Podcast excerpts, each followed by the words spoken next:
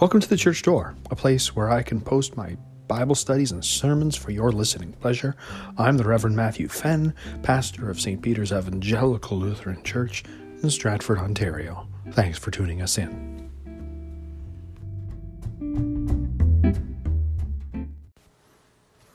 Grace to you and peace from God our Father and the Lord Jesus Christ. Amen. Have you ever been so excited about something that all you wanted to do was tell everybody? Maybe you had some piece of news or some important announcement to make. Did you notice the wide variety of responses that you received? I remember when Lauren and I made the announcement that we were going to have a second child. Some people were so overjoyed for us that it brought us closer together as friends. However, quite a few people gave us mixed reactions. Really? Another one? Didn't you just have one? It's only been 14 months. It can be quite difficult to tell how people are going to react sometimes. Everyday announcements and news items elicit a wide variety of responses, and God's Word is no different. Start talking to people about God and Jesus, and you will receive a wide variety of responses and reactions. Some people will even respond with bitterness and hatred. Canadians tend to have a different response apathy. Most people in Canada today just don't care. God's word holds no place of value in their lives. Few today respond to the gospel with joy, and even fewer respond with reverence and awe. So, how about you? When God's word of salvation and life comes to you, how do you respond? Today, we will see how the Virgin Mary provides a perfect example of how one ought to respond to God's word, even when it's confusing and even when we have fears. Now, before there's a birth, there has to be a conception. Nine months, usually, give or take a few weeks. That's why today, March 25th, is the feast of the Annunciation. It's the day when Mary heard the word of God through the angel and conceived. It's nine months until Christmas. A popular Christmas carol describes the setting. The angel Gabriel from heaven came with wings as drifted snow, with eyes as flame. All hail to thee, O lowly maiden Mary, most highly favored lady. Yes, that young girl in Nazareth, maybe 16 or 17 years old, was sending out wedding invitations when she was greeted by an angel who said, Guess what? You're going to conceive and bear a son and call his name Jesus. Understandably, Mary is at first very troubled at the angel's greeting. After all, Mary isn't anybody special. She's from a small town in backwater Galilee. She's not from a family that has any sort of status. She's engaged to be married to an ordinary carpenter, and they haven't even yet had their wedding.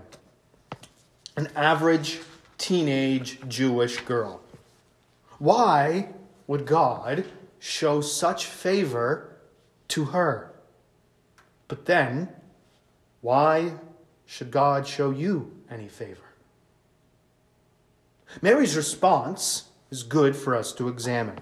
Instead of rejecting what the angel said as nonsense, she turned to meditation. She tried to discern what sort of greeting it was. She chewed on it. She was reflecting on it. She started to dialogue in herself.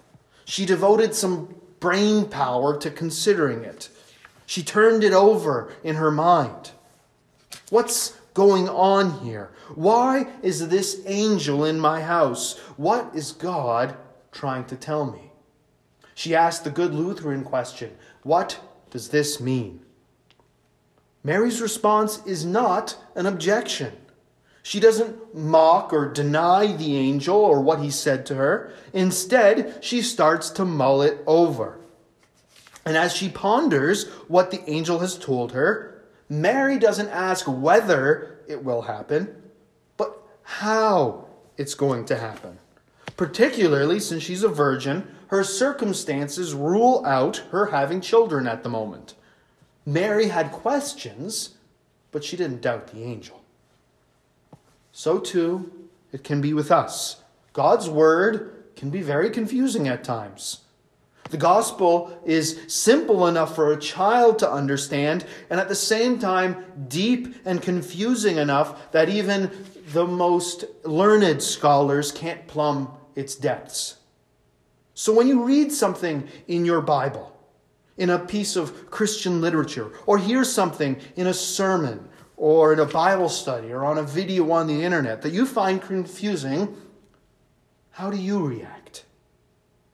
Are you tempted to throw up your hands? Give up? I don't understand it. I don't want to have anything to do with that. I just want it to be simple. I'm just going to move on and ignore it. Or do you take some time and stop and ponder about it? Do you mull it over? Do you ask yourself, I wonder what this means? That's what the word meditate means to dialogue within yourself, to mull it over, to let it sink deep into your mind and into your heart. Consider with me Mary's response. She was confused, she was afraid, and that caused her not only to ponder what had, what had been said, but it also caused her to ask for more information. The same can be true of you. God has provided you with a pastor who likely holds regular office hours. God has provided you with Bible studies and devotions. During this time of social distancing, there are now numerous opportunities for you to hear God's word on our synod's website, on our church website. And with the aid of technology and with a few keystrokes, you can ask questions. You can do research. You can seek more information. Sometimes the complexity of Christianity and the realities of life, they raise questions, don't they? How can Jesus be true God and true man at the same time? Why would God permit something like coronavirus to afflict and kill so many? Is God punishing us for something? I know those questions have been floating around. And a question is not a doubt, but it's an invitation for God to come through His Word and give to us an answer or a chance to marvel at His mystery. The Bible is the place where God has revealed Himself to us. And God can be confusing and bewildering at times. The goal, of course, is not to fill our heads with useless trivia or information, but to help us grow in our faith. If God, is cons- uh, if God has revealed himself in his word, then the Bible is something that's worth thinking about and valuable enough to warrant devoting some brain power to considering. But consider with me then Gabriel's explanation. Gabriel's explanation to Mary is the stuff of miracles. Think back to the Old Testament for a second. The cloud of gl- the glory of the Lord descended and came down. It covered and overshadowed the temple. And what did it signify? It signified that God was present and that he dwelt in his temple. And because God was present, it made the entire building holy. Remember the burning bush? Remove your sandals, for the place on which you stand is holy ground. Why? Why was the place holy? Because God was there. That's the idea behind the angel Gabriel's response to Mary. This child in Mary's womb is God in the flesh, dwelling in her womb instead of in a temple. Why is Mary holy? Not because she was anything special, but because God was present inside her. With God, nothing is impossible. God can do marvelous things, and He did a marvelous thing. Mary is going to have a son, a human son, who is also at the same time fully God. The fullness of the Godhead dwells in the human flesh of this child named Jesus. God has come to save us. He takes up our humanity into his own humanity, who for us men and for our salvation came down from heaven and was incarnate by the Holy Spirit of the Virgin Mary and was made man. That unborn child is Israel's promised king, the Messiah. The angel Gabriel says that he will reign forever and ever. That means that death will have no power over him. Gabriel is doing something. He's preaching the gospel to Mary.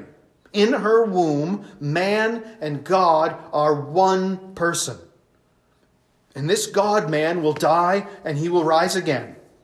And because of his life, death, and resurrection, those in his kingdom will have everlasting righteousness, innocence, and blessedness. When presented with all of that information, then, how did Mary respond? She responded with faith. She confessed that she was nothing but God's handmaiden. She was of no particular importance. But when God speaks the word, the word makes impossible things happen. The word created everything out of nothing. God spoke, and there was earth and sky, sea, dry land, plants, and animals. God spoke through the voice of the angel, and Mary conceived. Mary conceived through the ear. Mary believed that God would accomplish what he said he would. That's exactly how Elizabeth explains the situation in the next part of the story. Mary visits Elizabeth, and when they meet, Elizabeth says that Mary is blessed among women. Why?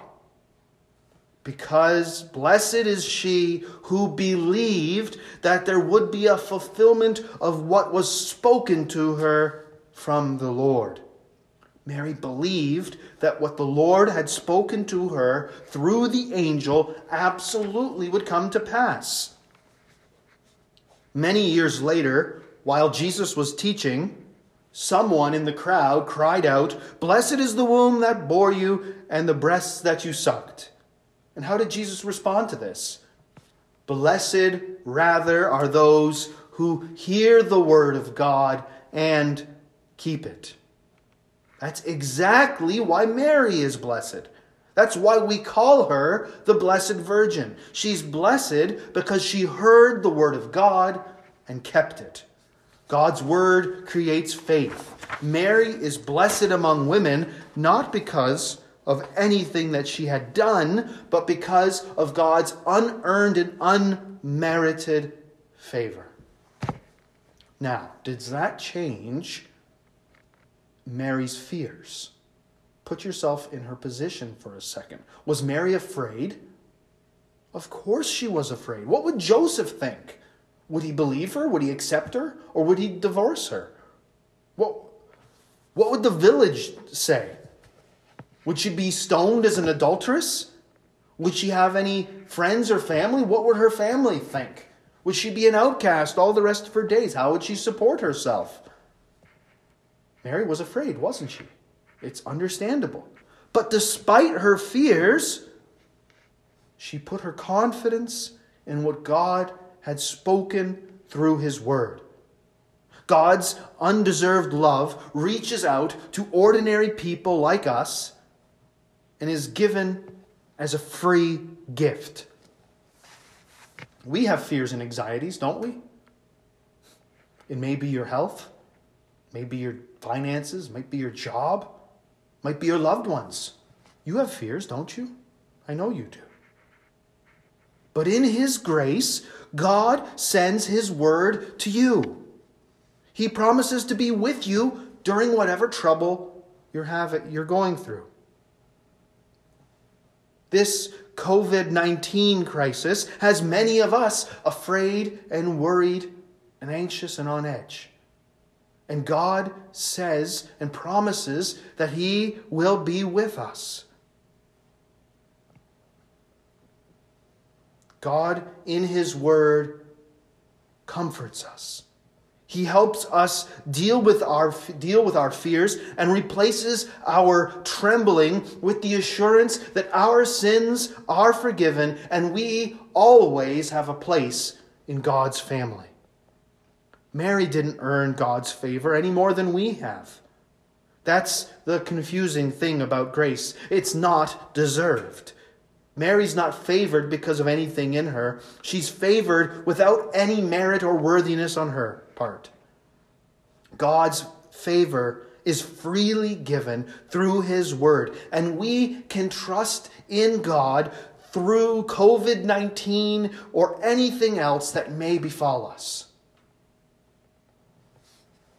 God's Word produces a variety of responses. Salvation is announced to the lost and many despise it. Eternal life is promised to the hopeless, and many reject it. God becomes man, is born of the Virgin Mary, lives a perfect life, loves his neighbor, and humanity murders him. But in Mary, we see something else. We see the working of God the Holy Spirit. Mary's response to Gabriel's message was faith. Her faith was God given, and it allowed her to humbly place herself at the Lord's service, even though she may have had fears. It was God's unearned, unmerited favor, which gave Mary the confidence to trust her, him, in the face of whatever dangers she might have come across. Faith is hearing the word of God and keeping it. Faith is believing that there will be a fulfillment of what was spoken to you from the Lord. Faith is hearing God's word and holding on to it for dear life. The same grace which was given to Mary is also given to you. It was won upon the cross for you. It comes to you in your baptism, where God declared you highly favored. It comes to you through the Word, where God has promised you eternal life alongside the Virgin Mary in Christ's kingdom. God's Word might be confusing at times. We may be beset with many fears, but by our own God given faith, we respond like Mary, clinging for dear life to the gracious promises that have been given to us through God's life saving word.